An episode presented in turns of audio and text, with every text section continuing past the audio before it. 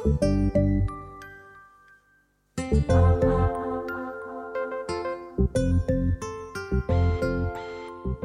and welcome to the 2019 Spread the Word podcast. In the three episodes of this series, we speak to the winner and two highly commended authors of the 2018 London Short Story Prize, which aims to find the best short stories from emerging writers in the capital. In this episode, you'll hear Lauren Back's interview with Guy Ware. His story, The Year of Peace, won last year's London Short Story Prize. My name is Lauren Bach. I'm here with Guy Ware, who is the first place winner of the London Short Story Prize for his story called The Year of Peace. So, The Year of Peace follows a relationship between a man and a woman who only meet a few times every year. All right, well, welcome again. Um, and congratulations on Thank you. winning the London Short Story Prize. That's Mm, quite the feat. It is, yeah. I'm really pleased. One of the questions that I was really wondering is what gave you the inspiration to write it in the first place? Um, I, there's usually a couple of things behind the story. There's a very clear um, spark for this one, which was uh, another book, is often the way, uh, a guy called Ian Cobain's book called The History Thieves, um, which is a uh, he's a journalist, investigative journalist, and it's a book about kind of obsessive British state secrecy and um, things that they the world doesn't get to find out about too often. One of which was a war I'd never heard of because nobody else had really heard of it very much.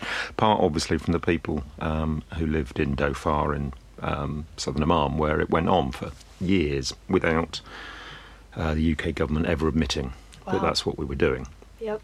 Um, and so that was quite an interesting uh, kind of prompt, and, and including what became the title of the story, The Year of Peace. The, right in the middle of that, in 1968, was this little snippet about how um, there's this mythology amongst the British Army um, that that was the only year in the whole of the 20th century at which, Right. in which they weren't on active operations somewhere in the world. And it turns out they were, they just weren't admitting it. Right. Um, so I, I, that was the kind of starting point. There's lots of history crammed in there, and part of the, the, the challenge of writing this story was kind of writing history in a way that was still a story. Um, so I wanted to make it more anonymous, make it more generic, if you like, um, because in part it's also about you know that that colonial kind of backstory yeah. applies to an awful lot of countries in the world that Britain frequently, you know, invaded and didn't leave for a quite a long time. Um, so I wanted to keep that um, non-specific, but also to keep, although it's you know you don't have to read very far between the lines, but not to be too specific about um, the faith, the race, the um, nationality, um, particularly of the woman involved. Right. Um, just because it helps with that that constant wrong footing, and hopefully the reader gets some of that as well as the as the male protagonist. Right. And especially the part where they're sitting in the restaurant on their date, kind of talking about everything that they know of their home countries and the fact that it's set in London. hmm Do you think that holds a lot of significance to other Londoners as well? Um, well, it, uh, Londoners of different kinds, of course, because you know London is the, the classic metropolis of the um, of the uh, of the empire. Um, so it's home to all kinds of people from all over the world, and you know increasingly so. And so that kind of finding out how you get along with other people whose backgrounds you don't know is I mean, obviously not exclusive to London, but is very familiar. I hope to uh, to people who live here. Yes, and definitely very timely. So, uh, we could do a reading now since perfect timing. Okay, perhaps just a bit of orientation for your listeners. Um, if it isn't obvious from what we've already said, uh, the setup here is the male character has written a book about the history um, of uh, of a country unnamed in which there was a coup 50 years ago um, that was sponsored by uh, by the British. Uh, he's written a book about it, um, and he's at a launch party, publisher's launch party for the book. Um, and uh, our female protagonist, uh, when he gets to the end of the reading, is where I'm going to pick up the story. Uh, so she stepped up to the table and said, I'm only here because of that coup. Here in London. That too, she said. Her father, like his father, had worked for the old Sultan, but unlike his father, hers had stayed loyal and followed him into exile or retirement here, helped him settle here. And when the Sultan died, she said, two years later, he stayed because he'd met a woman, my mother, and there you have it, I am here. She smiled, and he, not knowing what else to say, asked if she would like him to sign her copy of the book, and she said yes, and told him her name for the dedication. She knew his, of course, and had no need to ask for his phone number, but did so anyway, and they met again for a drink, although she did not drink, and then dinner. Yes, she said, don't worry, I do eat. Okay, so at the end, he ends up hoping for something. Um, is there a reason that he does end up having these positive feelings looking back? Well, he's. There's a line in it, and this this story came more easily than many of my stories do, and I found it kind of grew quite quickly. Um, and there's a line in it that took me by surprise for a moment, and then I thought, no, that makes sense of what this story is about. When, because um, they meet up after their first date, you know, they meet up four or five times a year, but never Right, more. right. Um, and always because she instigates it, she rings him up and says, you know, come and have dinner tonight. Um, so he never knows, apart from the, the anniversary day, he never knows when it's going to happen, but but that it will every few months. Um, and that could be really frustrating and um, you know challenging. And you might think, oh God, why would anybody put up with it? Um, But almost to his own surprise, he realizes that that's perfect. That he really likes that. Uh, and the word perfect, as I say, just kind of dropped in to Yeah. the story.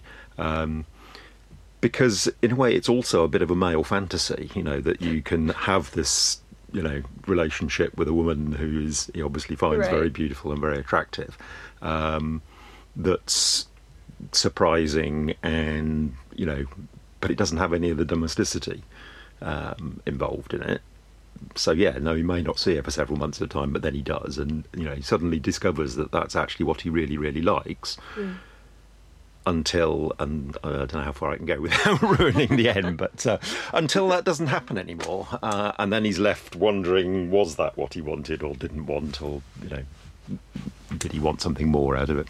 Right. And almost wondering if he could go back and change it. Would things have ended differently for both of them? Yeah, and also being forced to think about the other people in her life, um, you know, relatives, family, whatever, um, and wondering, you know, does he have the grace to hope that, you know, that she had a, um, you know, a happy life that he didn't know about because he wasn't part of it, um, or is he jealous of that? And uh, you know, kind of wrestling with that. Right. Now, I took away from that that the title, The Year of Peace, is actually quite ironic. Mm-hmm. Because even in these times of colonialism, people called it a year of peace, but was it really? Because it's a year of peace from the perspective of the people in power. Indeed, indeed. Um, although, of course, you know, 1968. You know, one hand, hippies were having a great time. That is true. Um, on the other hand, you know, not only post-colonial wars in um, Horn of Africa, but you know, it was the Prague Spring, it was the assassination of Bobby Kennedy, it was all kinds of things. Um, it was a pretty tumultuous year. yeah. Um, and yeah, as you say, it depends an awful lot on which end of the telescope you're looking at each of those events. Um, Offensive didn't, you know, wasn't, wasn't exactly peaceful, was it? Right. Um, so there was, you know, uh, obviously a very traumatic year. And one of the things that I find fascinating, apart from being old enough to vaguely remember some of this stuff, um, is the way we kind of look back and um, mythologize Mm. various periods and, right. and romanticize them. Yes, so you know, is people's first image of 1968 Sergeant Pepper, or is it the Vietnam War or whatever? And a lot will depend on you know your own personal history and your politics and whatever. Yeah, it's funny because when I was growing up, I always thought of the late 60s, early 70s as Woodstock and the hippies. And Mhm. the older I get, the more I realize how messed up everything was. Well, yeah, and serious insurrection, even you know, you know, outside of Vietnam, but you know, in the US and in France in particular. But you know, Czechoslovakia was having its own problems, um, and so on and so on and so on. Um, and these things are, you know, they're always there. Those struggles are always going on in one way or another. And as I say, part of the the origin of the story being a book about how histories get you know hidden and, and obscured. Um, you know, part of that is you know the more kind of conspiracy theory end, which this particular war is in. You know, it was a war that the British government never never admitted it was having. Um, Harold Wilson was prime minister for quite during quite a lot of it. He wrote his own memoir of his time in government. He didn't even mention this war. Um, you know, even when he was writing his memoirs, and it's bizarre.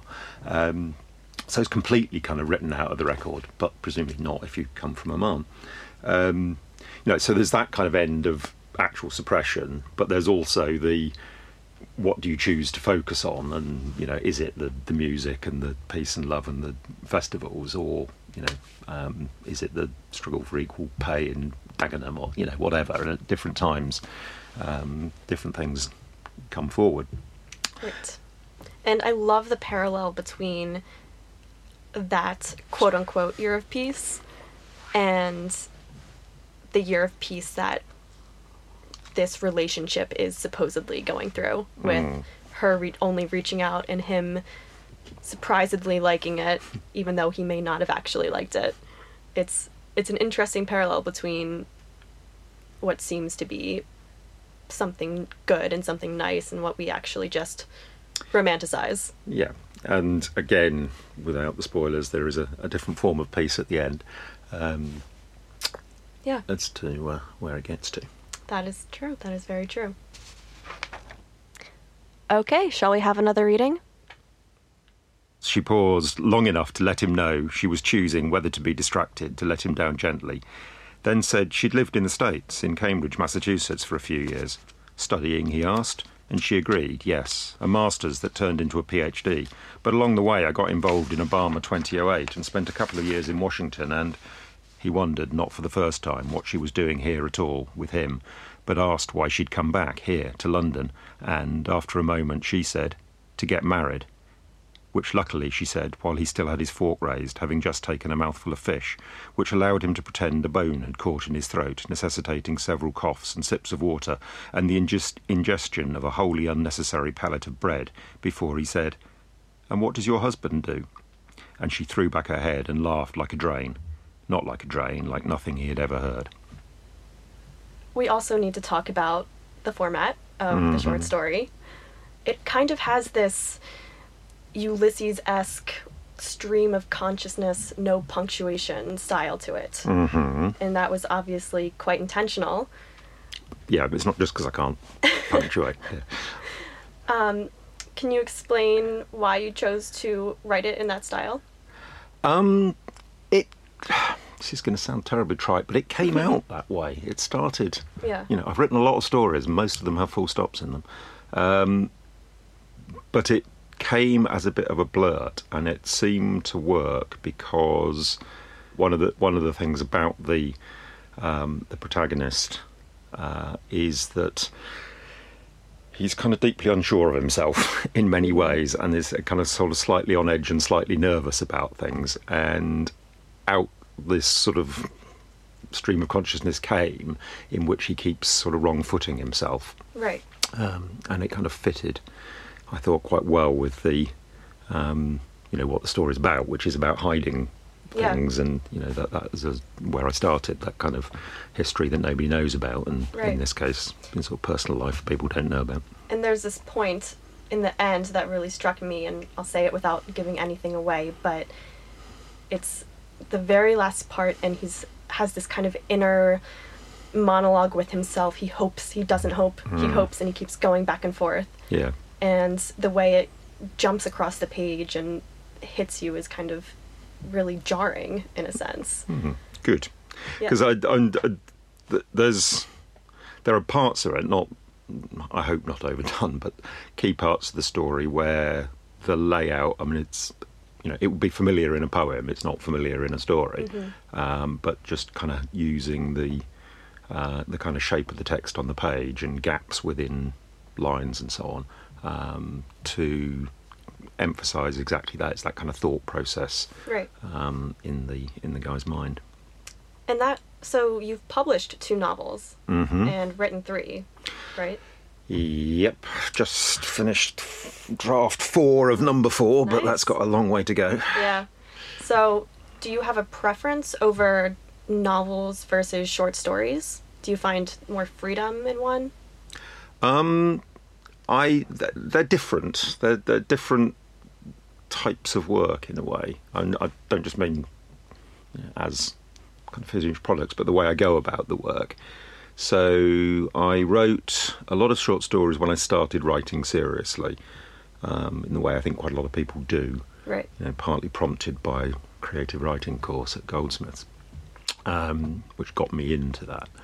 Um, and then wrote a novel.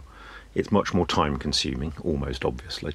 Yeah. And I now find I I want to go back and write short stories in breaks. Just Not exactly as relaxation, but it's kind of um, writing a novel takes a very long time, and I kind of crave the getting to the end of things. You know, getting something Yeah, finished, getting getting, something I can put out out. and submit to competitions or you know Right, whatever right. I'm going to do with it. Yeah. Um, and I just need that kind of sense of I'm actually completing something from time to time, right. which uh, takes, as I said, a matter of years with novels and uh, hopefully not that long on a short story. You mentioned a minute ago that this story was a lot easier to write than most other things. uh, is there a reason it happened so quickly? Um, it, didn't, you know, it, it's- I'm not Samuel Taylor Coleridge. It didn't kind of come to me in a dream and write it out um, until a knock on the door stopped it. Um, but it did come relatively easily, and then details started to drop into place, and I could kind of see uh, where it was going. Um, kind of luck, I think, and also the um, part of the point of the story is that kind of wrong footing, him being wrong footed or wrong footing himself, and that partly mirrors the way way things get written. You know, an idea will pop into your head by kind of into my head anyway, um, by kind of word association or thought association, and half the time the job of writing is to kind of cut it all out because it's taking you off on a irrelevant direction. But here it, it kind of seemed to work quite quickly, and things that struck me, like I was saying about the um, the kind of you know intermittent relationship suddenly striking him as perfect. Right. It's that kind of yeah, yeah, it is. You know, from one one view, and that happened a number of times, and it just made the the structure of the story come fairly easily. So, what advice would you give to someone who is maybe a new writer, has the urge to write, um, but doesn't know maybe where to start? Oh dear. um, um, right is is the only advice. Um, Right. don't take advice from other writers because it's on the whole. Just uh, don't listen to anything you say. You don't listen to what I'm about to say. No, I mean obviously that's facetious, but um, there's an awful lot of twaddle written and said about kind of rules of writing, um, and you take from them, you know, things that you find useful and feel entirely free to, you know, ignore uh, stroke satirise anything that you think is preposterous. Um, because the, the short answer is that people don't know. Um, obviously, you can get better, um, but you do that by writing and listening to what people say about what you write. Um, it does help, it is painful, but it does help to have other people read what you write who are not directly related to you. Um, because you can't really trust anything that the people who are directly related to you say. That's true. Um, Don't ask your mom. um, you know, for for for obvious reasons. Um, read is the other thing that all writers say when asked this question, but it's it is true. You can't. Um, yeah. you know, you, you can't underplay. You know, read and read and read and read and read. Um, and if you, I find there are writers whose style is so strong it bleeds into what I'm writing. Um, for Really? a while, oh yeah, and then you have to go back and make sure that you've cut it all out again, and it can be very different people, but just people with very strong signature styles. So while reading all the time, do be aware that the reason you're doing that is to find out how things work, um, not to. Uh, yeah, and writing pastiche is a good exercise. You know, that's really, Yeah. really good. But don't mistake it for anything else. Um, Is there anything that's on your reading list right now? Are you reading anything that's really impacting you? Oh, another tricky question. Um, I'm. What have I been? I, I, I knew I was going to get asked something like this, so I had a little look at things I've been reading recently. Um, I'm in the middle of Anthony Powell at the moment, which is deeply unfashionable. It's a kind of guilty pleasure in a way. It's sort of, you know, uh, pre war upper class uh, people in a kind of not quite Wodehousian world, but Yep. but very, very um, far removed from uh, from where we are now.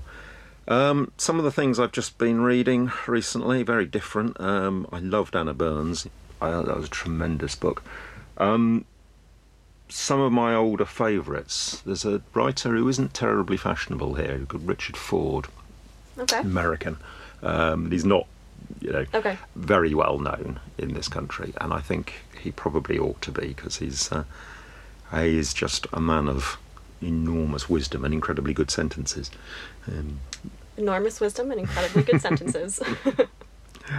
Mathias Énard, I'll give you another one. Uh, again, for people who like stories, uh, big fat books with not much punctuation, he wrote a book which is sometimes described as a 570 page novel in one sentence. oh wow. Um, it isn't, in fact, because it's got some inserts in it. It's got some little chapters put in that are normally punctuated.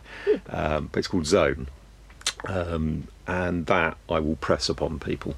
Um, it is a tremendous, tremendous novel, and it's yeah, it's a kind of Iliad for our days, well, about kind of Zone. war and uh, what's been going on all around the Mediterranean and the, what we used to call the Near East. Right. So you've been writing a lot recently. Mm-hmm. Uh, is there a certain routine that you follow?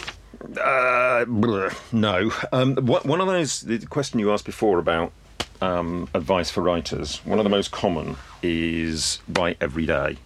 Um, and people get very precious about it. And um, I've never been able to. Partly because I have a job. Um, I'm lucky enough now to work part time. Um, but I do have a job and I do have a family, and you know, Yeah. one, one of the reasons I started part time working part time was because I had very small children in those days. You know, so the reality is, I certainly do not write every day, and I have stopped feeling guilty about it some years back. Um, but what I do, I think I write relatively fast when, just again by comparison with the things that other writers say when asked these questions. When I do have time, I, I tend to find I need kind of decent blocks of time to write in. Um, and then the job is cutting out all the stuff that shouldn't be there in the first place.